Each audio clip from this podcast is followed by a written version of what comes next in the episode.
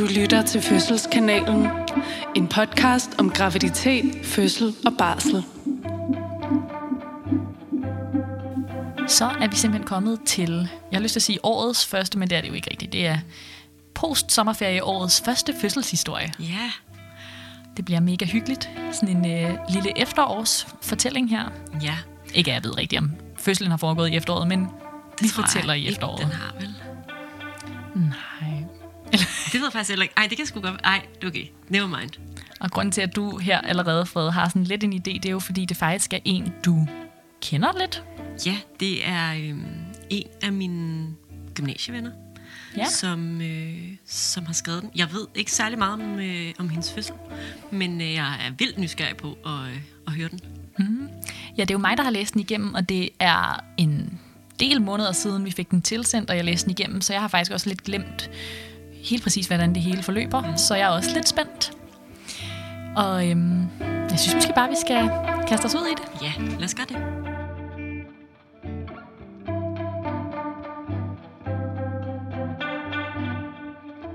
Min graviditet havde lavet vente på sig. Det lykkedes ikke på klassisk vis, men via insemination. Derfor blev min kæreste og jeg også virkelig glade, da det lykkedes, men jeg blev også overrumplet af nervøsitet og frygten for at miste barnet. Det ikke at kunne blive gravid på naturlig vis, havde gjort, at jeg på en måde havde mistet tilliden til min krop. Den gjorde ikke det, jeg hele mit liv havde tænkt, var det mest naturlige i verden.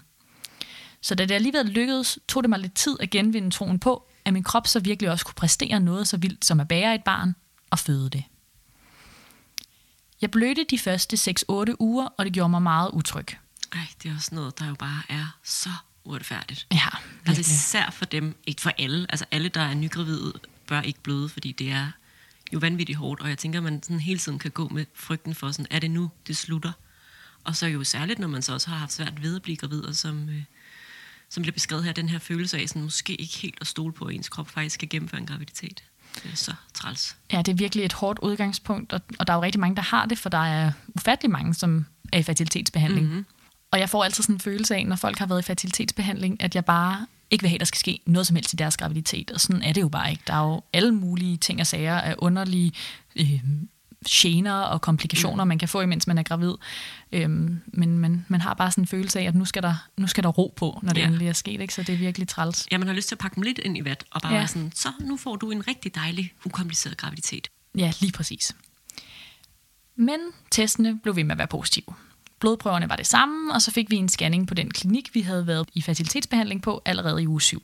Og den var sgu god nok. Der var et lille hjerte, der bankede. Nu var jeg gravid, og det viste sig senere, at vi skulle have en dejlig datter.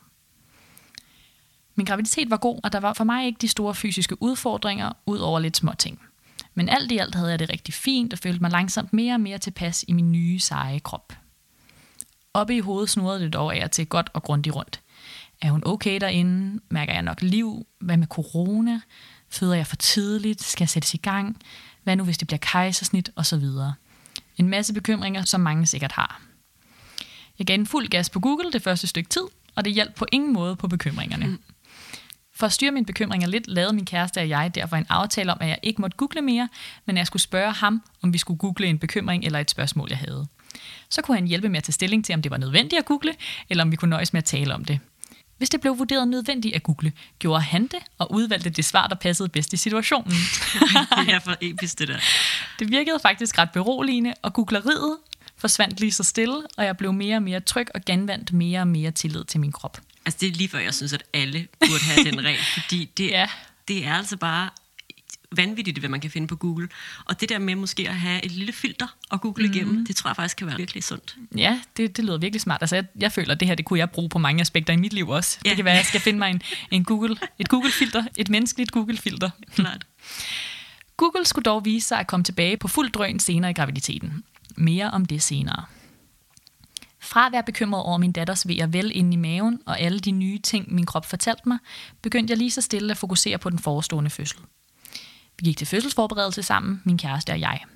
Det foregik virtuelt på grund af corona, men det var egentlig super godt alligevel. Det fik os til at drøfte nogle ting, som vi ellers ikke havde talt om før. Og jeg begyndte at glæde mig mere og mere. Jeg har hele tiden, ja jeg føler nærmest hele mit liv, glædet mig sindssygt meget til at føde og tænkt, det kan jeg fandme godt. Min mor fødte mig derhjemme, og fortællingen om den hjemmefødsel har været en del af min historie på en positiv måde. Jeg havde derfor også forestillet mig en vaginal fødsel, enten hjemme hos mig selv eller i afslappende omgivelser på Rigshospitalets fødeklinik. Men, men, men, skæbnen ville det anderledes. For til et rutinebesøg hos jordmoren i uge 36 blev det hele så vendt på hovedet for mig. Nærmest bogstaveligt talt. For vores datter lå med numsen ned, og altså ikke med hovedet, som det jo ellers som bekendt foretrækkes. Det virkede som noget af en mavepuster for mig. Jeg blev ked af det og følte, at den fede fødsel, jeg havde forestillet mig, smuldrede. Min far er født ved sædefødsel, og det tog efter sine min farmor 48 timer og var nær endt med et kejsersnit på køkkenbordet. Det var så også i 1959, men noget af en skræmmefødselshistorie, der er blevet genfortalt i familien mange gange. Så udsigten til sådan en fødsel hudede mig ikke. Det lyder også altså, som en skræmmehistorie med et muligt kejsersnit på køkkenbordet. Det er ja, meget det Grey's Anatomy. Det ikke perfekt.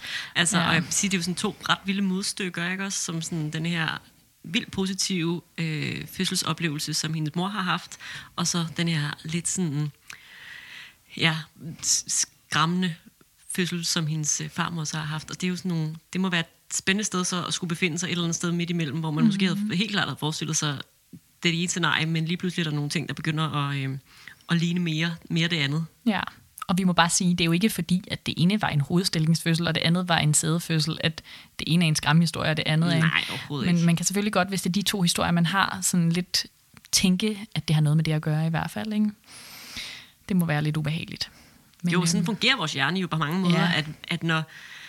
Altså, vi har jo som jordmøder øh, et ret bredt øh, repertoire af fødsler, vi ligesom har oplevet og set, og det giver også jo sådan en ret bred forståelse af fødsler. Mm. Men når man som menneske, som ikke ellers beskæftiger sig med fødsler, så har man jo formentlig øh, kun en håndfuld fødsler, man kan kan sådan ty til, når man skal forstå fødsler, og så kommer de jo til at påvirke en øh, i højere grad. Altså, det tænker jeg virkelig, du har ret i, at sådan, hvis man så oplever en eller anden komplikation under sin graviditet, og man kender en, der har prøvet ja, det, hvor det her så også skete, mm. så, så kan man hurtigt sætte lighedstegn imellem de to ting. Ikke? Ja ja, det er klart. Nå. Jordmoren gav os en tid til et vendingsforsøg en uges tid senere, og sendte os ellers hjem med en kopiside fra en bog fra 70'erne med et par øvelser, jeg kunne lave for at forsøge at vende hende, og et link til en hjemmeside med lidt tips. Og så blev jeg udstyret med en pamflet om, hvad det kunne betyde for min fødsel, hvis hun ikke vendte sig. Jeg havde to muligheder. At føde vaginalt ved en sædefødsel, altså hvor baby fødes med numsen først, eller et planlagt kejsersnit. På pamfletten stod der, at for at sundhedsmyndighederne kan anbefale en sædefødsel, skal en række faktorer gøre sig gældende. Man skal være mere end 34 uger henne, fosteret skal være skønnet til at veje mellem 2500 og 4000 gram, det må ikke være væksthæmmet, ikke være i fodpræsentation, den fødendes bækken skal være normalt rummeligt, og så skal fødslen gå i gang af sig selv. Går vandet, skal den fødende desuden lægge sig ned og hente sig en ambulance. Altså kunne jeg forstå, at det hele skulle flaske sig, hvis en vaginal fødsel skulle kunne lade sig gøre. Helt ked af det og rundt forvirret oven på den konsultation, ringede jeg til min mor og græd, og mødtes med nogle veninder og græd ellers lidt mere. Da jeg var færdig med at græde, gik jeg så i handlingsmode, for hun skulle fandme vendes. Derfor hæver jeg fat i en gammel ven, der er jordmor. Hmm. det er mig. Cute. Hun var så sød at komme forbi en dag og vise mig en masse øvelser, der muligvis kunne hjælpe en spontan vending på vej. Og så gik min kæreste og jeg ellers i gang med dagligt at lave alverdens gymnastiske øvelser og også lidt tryllerier. Jeg forsøgte med at stå på hovedet, ligge på ryggen med numsen opad. Min kæreste gav mig forskellige former for reboso, og så havde vi også i gang i moxa, en særlig form for varmeterapi på lille tærne. Jeg tænker, det er det, hun mener, når hun siger tryllerier. Det tror jeg. Ja. Den fik ikke for lidt, men jeg kunne godt mærke, at hun ikke vendte sig. Hun sad solidt med måsen nede i bækkenet og hovedet godt og grundigt oppe under mine ribben. Et stedigt barn her. Ja. Jeg håbede derfor, at vendingsforsøget ville give på det. Jeg havde lavet mig fortælle, at der var cirka 50% chance for, at det lykkes. Ja, det havde jeg vist googlet mig frem til. For jeg skal lige hilse at sige, at jeg havde fået godt gang i googleriet igen. Jeg havde en oplevelse af, at for at kunne træffe det rigtige valg med hensyn til fødslen, måtte jeg vide, hvilke risici der var forbundet med henholdsvis en sædefødsel og et planlagt kejsersnit, og eventuelt også et akut kejsersnit. Jeg vidste også, at vi til vendingsforsøget skulle drøfte og formentlig også beslutte, hvilken fødsel jeg ville stile efter. Jeg fyldte derfor mit hoved med artikler, lægefagligt materiale, fødselsberetninger, film og pisser lort. Google fik mig langt ud på internettet. Jeg fandt for eksempel Dansk Selskab for Obstetrik og Gynækologis 70-siders lange vejledning om underkropspræsentation, som jeg læste. Oh my god. Det har jeg ikke engang læst. Nej, det er ikke. Holy crap. Wow, Jeg er erfaret i al min informationsoverload, at cirka halvdelen af dem, der stiler mod vaginal sædefødsel, lykkes med det. Den anden halvdel omlægges til akut kejsersnit undervejs. Så valgte jeg sædefødslen, var der alligevel en risiko for, at det endte med et kejsersnit, altså måske endda et mere kompliceret et af slagsen, end hvis jeg valgte det planlagte kejsersnit. Jeg måtte efterhånden erkende, at information ikke gjorde mig mere tryg eller sikker. Jeg håbede derfor, at vendingsforsøget ville lykkes, så jeg ikke skulle tage stilling til noget som helst, men bare gå tilbage til min oprindelige forestilling om fødslen. Jeg synes, det er ret vigtigt, det hun siger her, det der med, at der er måske en grænse for, hvor meget information man kan bruge, fordi især dem, der står i den her situation, hvor man har et barn, der ligger med numsen først, de får jo virkelig ekstremt meget information om risici. Ja. Og det er sådan et lidt underligt udgangspunkt at skulle vælge ens fødsel fra, fordi at det føles meget som pest eller kolera. Altså du får de her risici at vide, eller de her risici. Der er ligesom ikke nogen, der stopper, jo, det, man siger måske også, hvad fordelene er, men, mm. men de fylder meget mindre yeah. end risici. Jo, plus at der er jo aldrig nogen, der øh, sådan, går ind til en normal vaginal fødsel øh, og får at vide om alle de risici, der er ved det. Altså, mm. der, der er jo øh, generelt bare risici ved at føde, og, øh, og det er jo et voldsomt fokus på en eller anden måde at få trukket ned over hovedet, at man skal forholde sig til alle de her risici. Og der er også risici ved kejsersnit, så det er sådan netop det her med at prøve at skulle sortere i dem selv. Mm. Altså, det, det er jo på mange måder ret voldsomt. Også fordi man virkelig får valget. Altså man får valget imellem at sige vaginal fødsel eller fødsel ved kejsersnit, og det får alle med et barn i hovedstilling jo ikke lige inden. Så, så det er sådan en absurd situation. Altså det vil på en eller anden måde, tror jeg, være en lettelse for mange, hvis man fik at vide, sådan, det her er helt klart det, vi anbefaler, mm. og så har vi den her plan B, hvis plan A ikke virker. Øh, men det der med ligesom at få at vide, du kan selv vælge, det kan godt være et sådan uoverskueligt ansvar. Plus at det er jo også ret sent i graviditeten, altså det er jo sådan der uge 36, nogle gange 37, så jo, altså lige der, hvor man er på vej ind i sin terminsperiode, som er der, hvor man forventer, øh, at øh, folk føder, og, mm. og det er jo også bare et sent tidspunkt lige pludselig at skulle tage beslutninger. Ja. Øh, så har man haft de første mange måneder af graviditet, hvor man har gået og forestillet sig en ting, og lige pludselig så skal man tage stilling til en hel masse andre ting. Ja, det, er, det må være virkelig overvældende altså. Men det lykkedes desværre ikke at vende hende til vendingsforsøget. Jeg var nervøs inden, men det viste sig at være en god oplevelse, selvom det ikke var det mest behagelige, jeg har prøvet.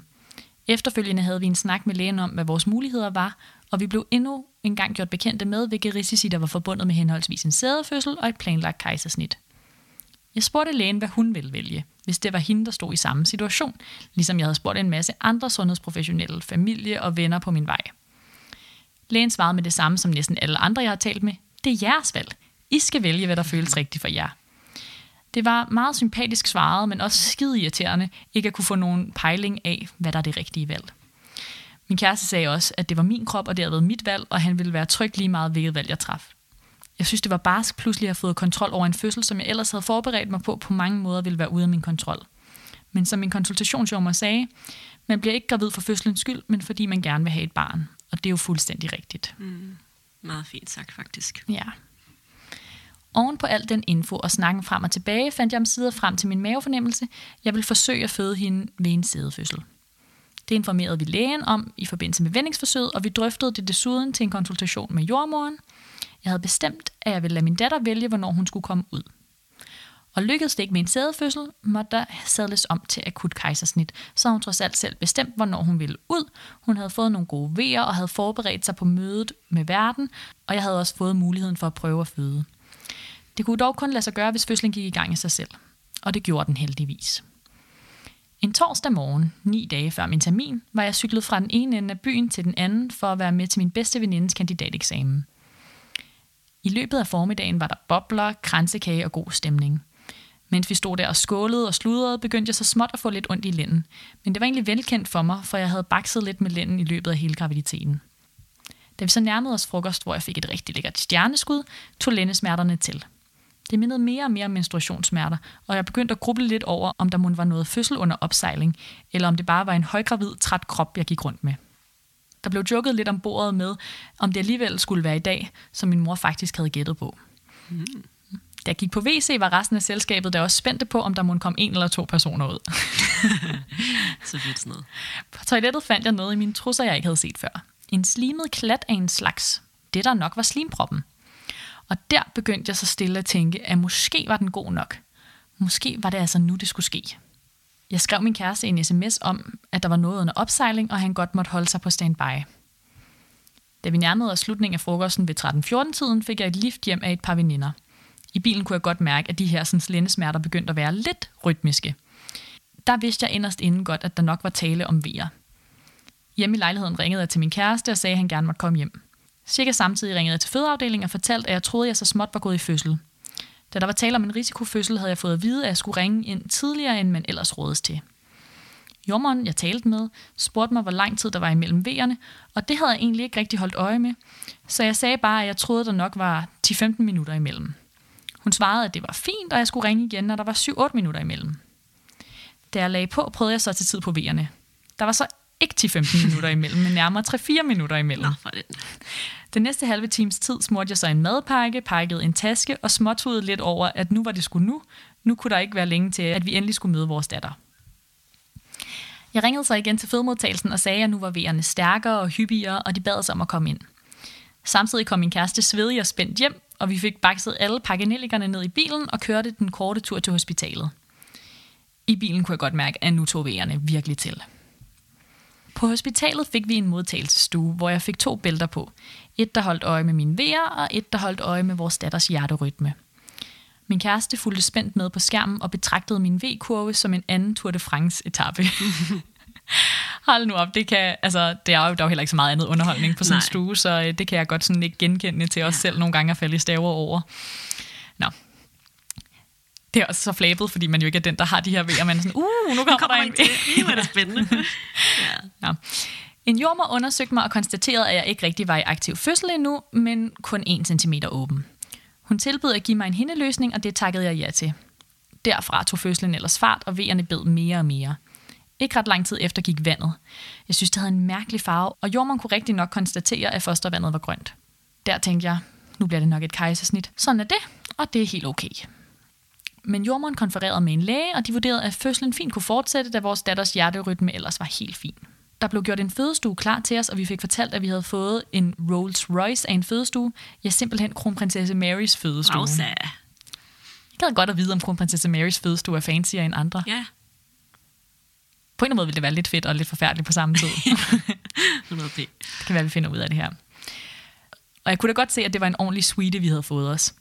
Jeg skulle så senere forstå, at vi havde fået sådan en balsal, blandt andet fordi der skulle være plads til en masse fagfolk og et stort publikum. Ja. På fødestuen mødte vi den jordmor, som skulle være vores jordmor gennem hele den aktive del af fødslen. Jeg mærkede fra start en god kemi mellem os. Hun tog imod vores ønskelister. Vi havde lavet to. En til en vaginal sædefødsel og en til et akut kejsersnit. What en, det er virkelig en god idé. Ja, det er, en, det er en, og jo også et, øh, et overskud at præstere. Altså ja, det må man sige. Det har jeg faktisk aldrig oplevet. Og på en eller anden måde, så er det måske også en måde at sådan sige til sig selv, okay, det er også okay, mm-hmm. hvis det er det, der sker. Så har vi også nogle ønsker og drømme for det scenarie. Ja, Nice, nå. Hun gav udtryk for, at hun synes, det var nogle gode ting, vi havde skrevet på. Det var med til at gøre, at jeg følte mig mødt og taget seriøst, og hun fik mig til at føle mig stærk og sej, ligesom jeg havde brug for at føle. Udover jordmoren var der under en del af fødslen også en medicinstuderende til stede. Ham fik jordmoren hurtigt sat i arbejde. Hun stak ham min telefon, så han kunne fotografere, for vi havde nemlig skrevet på vores ønskeliste, at vi rigtig gerne ville have taget billeder af hele fødslen fra alle vinkler. Billeder, jeg den dag i dag er virkelig lykkelig for at have. Som vejerne så til, fik jeg mere og mere kvalme, og det lækre stjerneskud fra frokosten fik jeg glæde af flere gange i løbet af fødslen. oh, ja. Jeg sad i en stol og kastede op skiftevis med, at jeg havde vejer. Min bevægelsesfrihed under vejerne var begrænset, fordi min datters hjertelyd fortsat blev monitoreret via bælterne på mig. Jeg skiftede derfor kun imellem at sidde i stolen og læne mig op af fødelejet. Ah, det er så irriterende. Ja, det er jo sådan en ting, der er, når man har lidt ekstra overvågning på, og det har Ja. man, når der er grønt fostervand, så er der nogle begrænsninger, mm. og, øhm, og nogle steder har man de her sådan, trådløse apparater, det giver nogle gange lidt bevægelsesfrihed, men, men de er der bare stadigvæk, og, øh, og jeg vil sige, særligt hvis man monitorerer udefra med bælterne, så er de også sådan lidt begrænset i forhold til, hvilke stillinger man ligesom er i. Mm. At man skal ikke øh, lave alt for mange salsa-øvelser med hofterne, før de begynder at miste forbindelsen. Og, altså der er også hele det her med, at, at vi som jordmøder tit sådan, kommer hen og retter lidt på dem, og justerer, og siger, kan du lige prøve at lægge dig op, så lige kan fange hjertelyden og sådan noget. Altså, så de er bare lidt, lidt trælse. Ja, og, og det er faktisk også et af hovedargumenterne for, hvorfor det kan være en idé at sætte sådan en elektrode yeah. på barnets hoved, altså en kabelelektrode.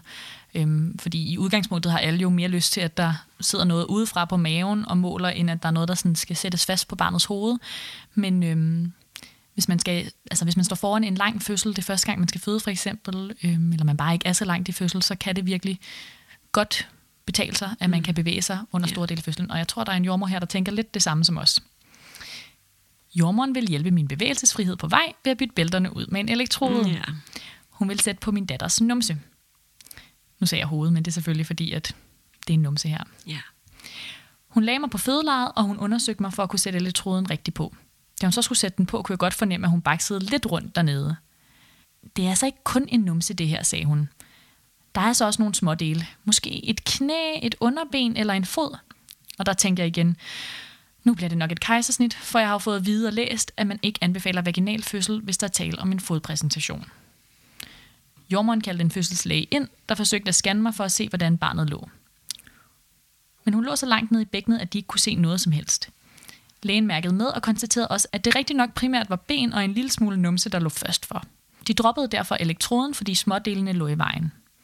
Hjerterytmen var stadig rigtig fin, og der var hurtig fremgang i fødslen, så de vurderede, at vi ville lade fødslen fortsætte af sig selv. Der er jo også nogle, og det ved jeg jo ikke her. Det er svært i hvert fald ud fra det, der bliver beskrevet, lige at sådan forstå, hvordan baby rigtig ligger. Men øhm, fodpræsentation, der tænker man tit, at det simpelthen er fødderne, og kun fødderne, der lider. Altså at den nærmest står med strakte ben, og så er det fødderne. Og det er ikke så hensigtsmæssigt. Men det her med, hvis der både er et bækken, og så også nogle fødder, så kan det ligesom være et andet princip. Eller hvis, nogle gange ser man også, at der er en fod og bækken, og så den anden fod er ligesom ikke i spil. Så er det ligesom også noget andet. Øhm, så det er, sådan en, det er jo en individuel vurdering, og ikke nødvendigvis altid så firkantet som så. Mm.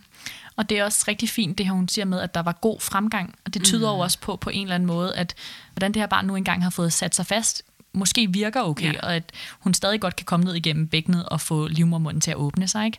Og det er jo på en eller anden måde det, der er det vigtigste, hvor der er nogle af de der præsentationer, der ikke rigtig kan trænge ned igennem bækkenet, fordi at det simpelthen ikke er helt hensigtsmæssigt. Ja. Undervejs blev jeg tilbudt forskellige former for smertelindring og klyks, men jeg kunne ærligt talt ikke overskue at blive forstyrret i mit smertearbejde. Det manglende klyks gjorde så godt nok også, at jeg under pressefasen sked lidt. Men det betød ikke det store for hverken mig eller min kæreste for den sags skyld.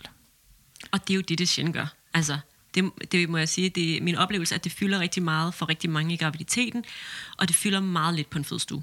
Ja, jeg sætter faktisk ret meget pris på, at hun har valgt at skrive det alligevel. Ikke? Mm. Det er jo mm. to linjer, og det er nok i virkeligheden det, det er i det samlede billede af en fødsel for mange.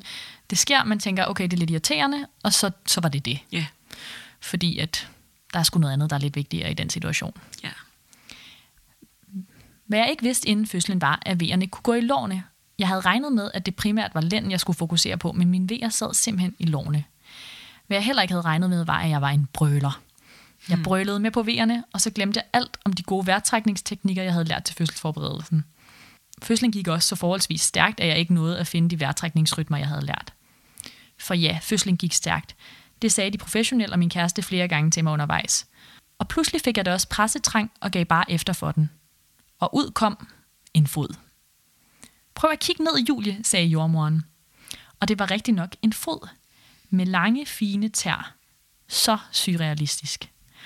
Og jeg kunne da også fornemme på jordmoren, at det ikke var hver dag, at hun var en del af en fødsel i fodpræsentation. Hun havde faglig optur på, kunne jeg fornemme. det kan man så godt sætte sig i. Jeg var mest fokuseret på, at der nu var et lille menneske, altså på vej ud sådan for alvor. Nu skulle jeg snart til at føde hende. Men det er ret fedt faktisk, synes jeg, at jordmoren siger det alligevel, selvom mm. at det måske ikke er den fødende største fokus. Så det der med, at hun rent faktisk lige har kigget ned og tænkt sådan, gud, der, der er sgu en baby. Ja, så har hun taget sådan et mentalt billede af, hvordan det ser ud, mm. at der er en fod på vej ud af hende. Ja. Det, er virkelig, det er virkelig wild. Jordmoren kaldte de ekstra hænder, der skulle være til stede under forløsningen til stuen. Til stede var så vores jordmor, ledende jordmor, to fødselslæger, en børnelæge, fire studerende og en socioassistent. Okay, fire studerende, det er også Ja. Intenst. Der tænker jeg helt personligt, at man måske skulle have selekteret lidt. Hvis, der var, hvis nu for eksempel den jordmor, der er inde på stuen, havde en studerende med, eller hvis en af de andre havde en studerende med, det er jo... Øhm, nok fordi, at det ikke er så tit, at der er de her underkropspræsentationer, så det er ikke sådan, man er ikke garanteret, hvis man for eksempel har som medicinstuderende nogle uger eller en måned på en fødeafdeling, så det er ikke sikkert, at man ser en underkropspræsentation. Så der er nok sket det, at alle har tænkt, uh, det vil vi helt gerne se Ja. det her, øhm, men jeg synes fire er lidt for meget. Og det kommer jo meget an på, hvordan det er for parret. Fordi at nogen har det sådan her, det er fint, kom I bare ind. Nu er vi alligevel så mange, så øh, the more the merrier. Øh, og nogen vil måske have foretrukket at, øh, at begrænse antallet mest muligt. Og det synes jeg som regel, vi er rimelig gode til at spørge om, sådan så man får lov til at være med i beslutningen.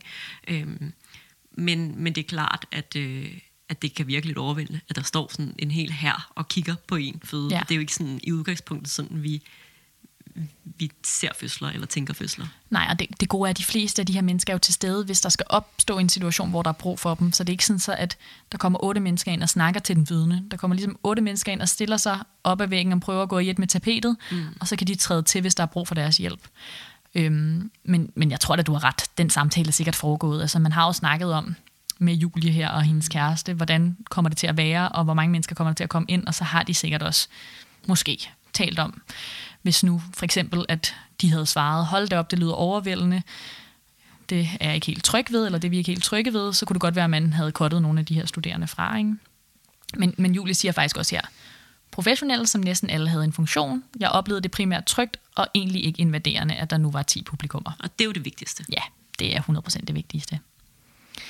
Jeg fortsatte med at presse, når min krop fortalte mig, at det skulle jeg. Det var for mig en oplevelse af, at min krop vidste præcis, hvad den skulle gøre, og jeg bare skulle samarbejde med vejerne. Ud kom så endnu et ben, og efter benene kom så maven, hvor efter en ung fødselslæge hjalp armene ud. Hele kroppen var nu født, og der manglede kun hendes hoved. På det tidspunkt kunne jeg godt mærke, intensiteten og presset på fødestuen sten smule. For fra at kroppen var født til hovedet skulle være ude, vidste jeg godt, at der ikke måtte gå særlig mange minutter. Jordmoren kiggede på uret og efterspurgte flere pressevejer fra min side. Men der var ikke flere. Det var som om vejerne var stoppet. Hun bad mig derfor om at presse uden vejer. Det var noget af det mest mærkelige, jeg har prøvet. En tom fornemmelse at gå fra at have styrken med fra vejerne til at skulle gøre det hele selv. Men det hjalp ikke meget på det, og den unge fødselslæge blev presset og bad den erfarne læge overtage forløsningen. Hun tog fat i vores datter med nogle særlige greb, rokkede frem og tilbage i hende. Jeg tog selv fat i huden ved mit underliv og forsøgte at hive den til side for at hjælpe hovedet ud. Men som jordmoren sagde til mig, så var det ikke til meget hjælp. Nogen på stuen spurgte, om der skulle klippes, men så kom en lille mund til syne, og nærmest inden resten af hovedet var ude, skreg hun. Så var hun her. Så man når altså lige at overveje, om man skal lægge et klip, ikke? Og det, jeg synes egentlig også, det, det er meget fint, den måde, hun sådan beskriver, det her, det er måske to minutter, mm. tre minutter.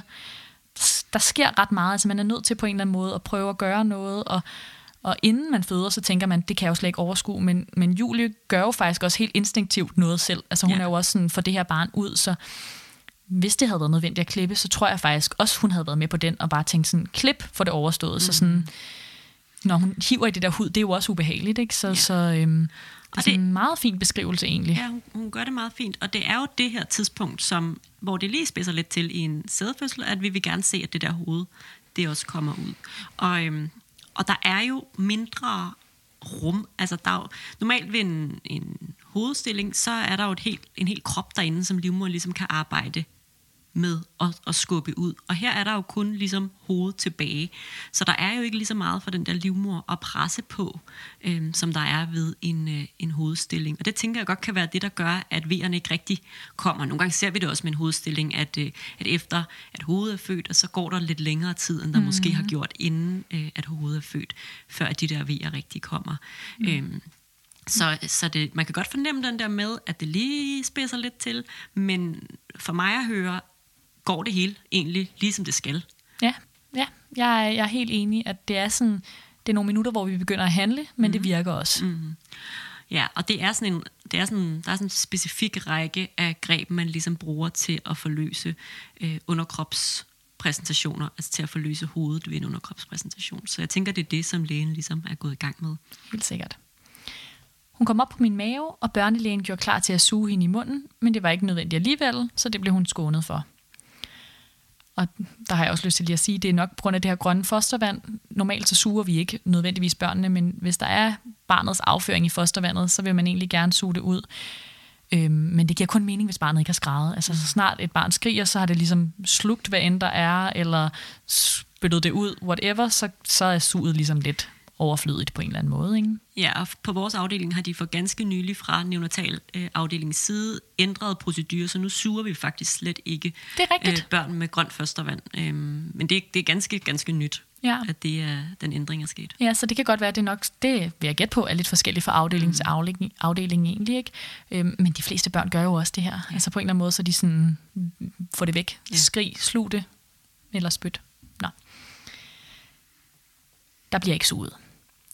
Og der lå jeg med vores lille dejlige datter på maven, og min kæreste ved min side. Hun var lige som hun skulle være, og det var akkurat lige så stort og vildt, som jeg havde håbet på. Det var det største og det dejligste. Jeg fødte kort tid efter moderkagen, som fik lov til at ligge og pumpe færdig, mens jeg fik lokalbedøvelse og et par enkelte sting for neden. Altså, sejt nok. Ja.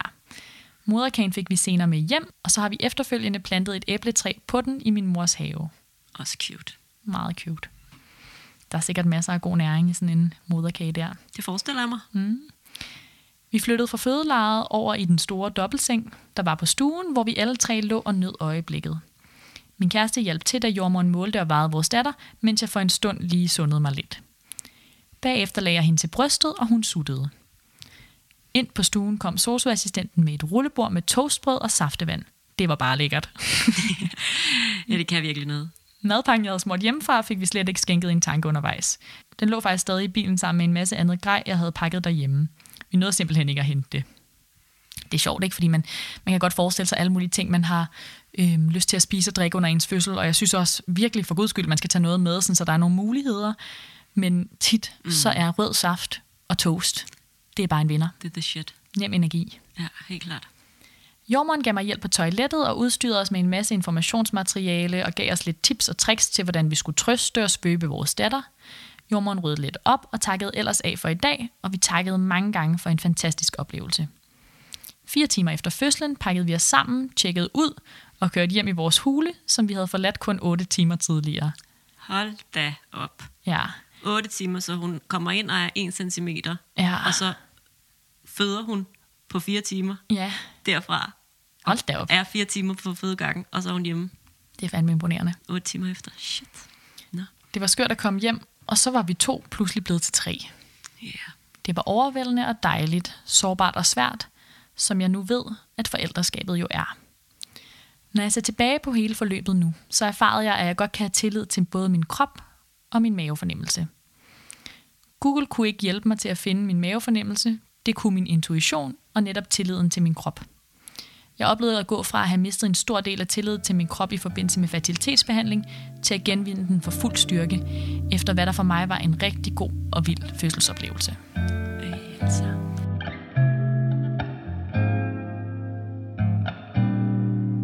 det er jo virkelig dejligt, det er sådan her, og, og jeg synes ja. faktisk også, det er en meget sådan spændende tanke, det der med tillid til ens krop, fordi man jo kan gå ind i en graviditet med rigtig mange udgangspunkter, men egentlig også, at man også efter en fødsel kan gå ud med rigtig mange udgangspunkter. Der er jo også nogen, der er blevet spontant gravide, har masser af tillid til deres krop, og så mister noget af den tillid under en fødsel, ikke? Mm.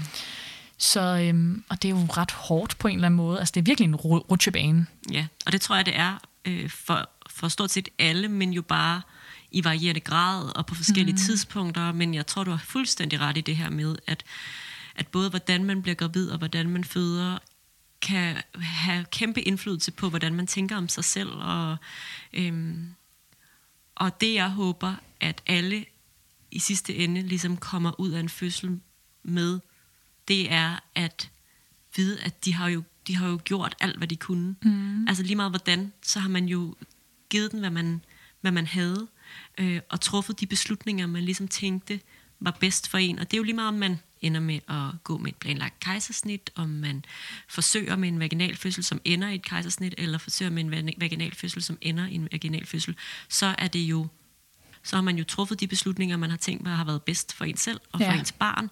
Og på den måde har man jo givet den alt, hvad man havde. Ja. Øhm, Det er virkelig rigtigt, og jeg tænker også, at ligegyldigt, hvad man oplever af komplikationer og svære ting og tanker i løbet af en graviditet og en fødsel, så øhm, er der jo rigtig, rigtig mange ting, man lykkes med. Og det er jo nogle gange noget af det, man skal prøve sådan også at fokusere på, at man jo også har groet et menneske. Mm. Præcis som Julie faktisk også siger, at hendes jordmor fortæller hende, ikke, at det vigtigste er jo at få et barn, og ikke måden, det her barn ligesom kommer ud til en. Ja. Ja. Men simpelthen en virkelig fin historie. Ej, ja, det er sgu Det en dejlig historie. Og der er et eller andet, jeg ved ikke, jeg sidder bare og tænker på den der fod, der stikker ud. Jeg synes, det er så fedt. Altså, jeg synes Ja. virkelig, det er fedt. Jeg havde en, øhm, for et par måneder siden, så havde jeg jo min første ansigtspræsentation. Ja. Og det var også bare, det var som om, vi alle sammen var lidt høje på fødestuen bagefter. Jeg havde en, øh, en jordmor med på stuen, som havde været jordmor i 12 år. Det var anden gang, hun havde set en ansigtspræsentation, så det var også bare sådan, Det kan bare noget.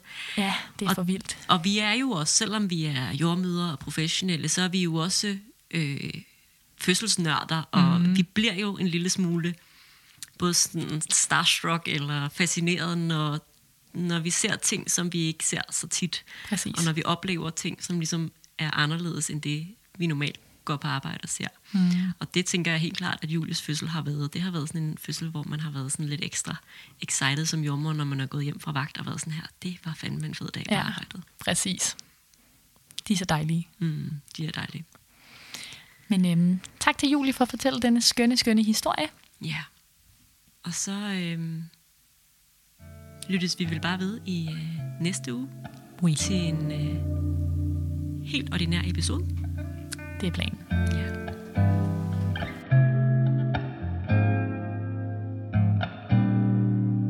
Du har lyttet til en fødselsfortælling på Fødselskanalen.